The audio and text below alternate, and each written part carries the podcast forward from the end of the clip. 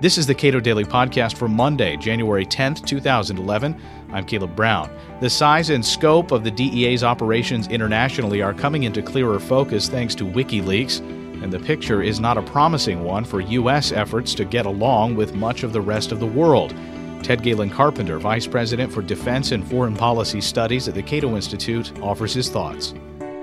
This is from the New York Times. The Drug Enforcement Administration has been transformed into a global intelligence organization with a reach that extends far beyond narcotics, an eavesdropping operation so expansive it has to fend off foreign politicians who want to use it against their political enemies, and that is all just from WikiLeaks cables. What specifically do we know now about the international war on drugs through these cables? A couple of major items. Uh, first of all, the Drug Enforcement Administration is now involved in more than twice as many countries as it was at the beginning of this century.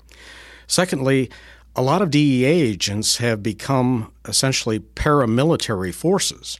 They're out in the field with uh, U.S.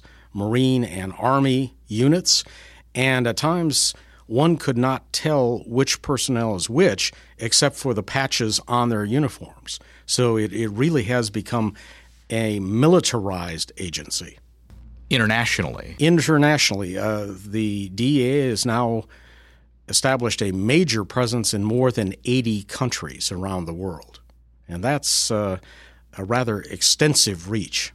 Well, what does that mean for uh, countries that we want to have dealings with to have this agency that's so expansive? The DEA uh, is the classic ugly American agency. If we want to create a reservoir of new enemies around the world and alienate populations in country after country, we couldn't pick a better agency to achieve that result. The DEA tends to trample on domestic sensibilities in host countries it uh, goes after things such as drug crops that uh, farmers uh, near the poverty line depend on for their very existence. Uh, in addition, it uh, creates animosity with a lot of host governments and antagonizes populations uh, in those countries, undermining political support for governments that we regard as important partners. That's the most apparent in Afghanistan, but it's true in a number of other countries around the world as well. And those efforts in Afghanistan threaten, to the extent that we have an achievable mission there, threaten the other mission that uh, uh, we're trying to achieve there. Certainly, the primary mission ought to be counterterrorism and counterinsurgency fighting the drug war greatly complicates those missions, indeed, undermines those missions. What do these cables show us about U.S. efforts to uh, exert control over Latin American uh, countries' policies with regard to drugs?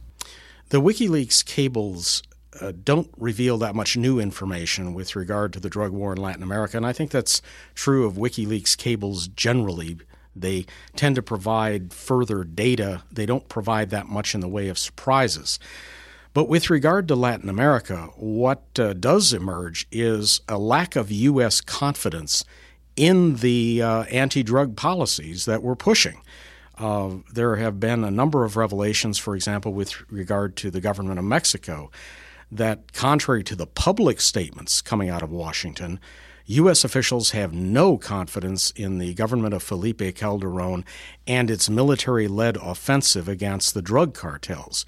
Uh, there is a sense that there is a lack of commitment within the Mexican bureaucracy, both the military bureaucracy and law enforcement agencies, and uh, the belief that the cartels are, in fact, more powerful now than they were at the beginning of Calderon's offensive.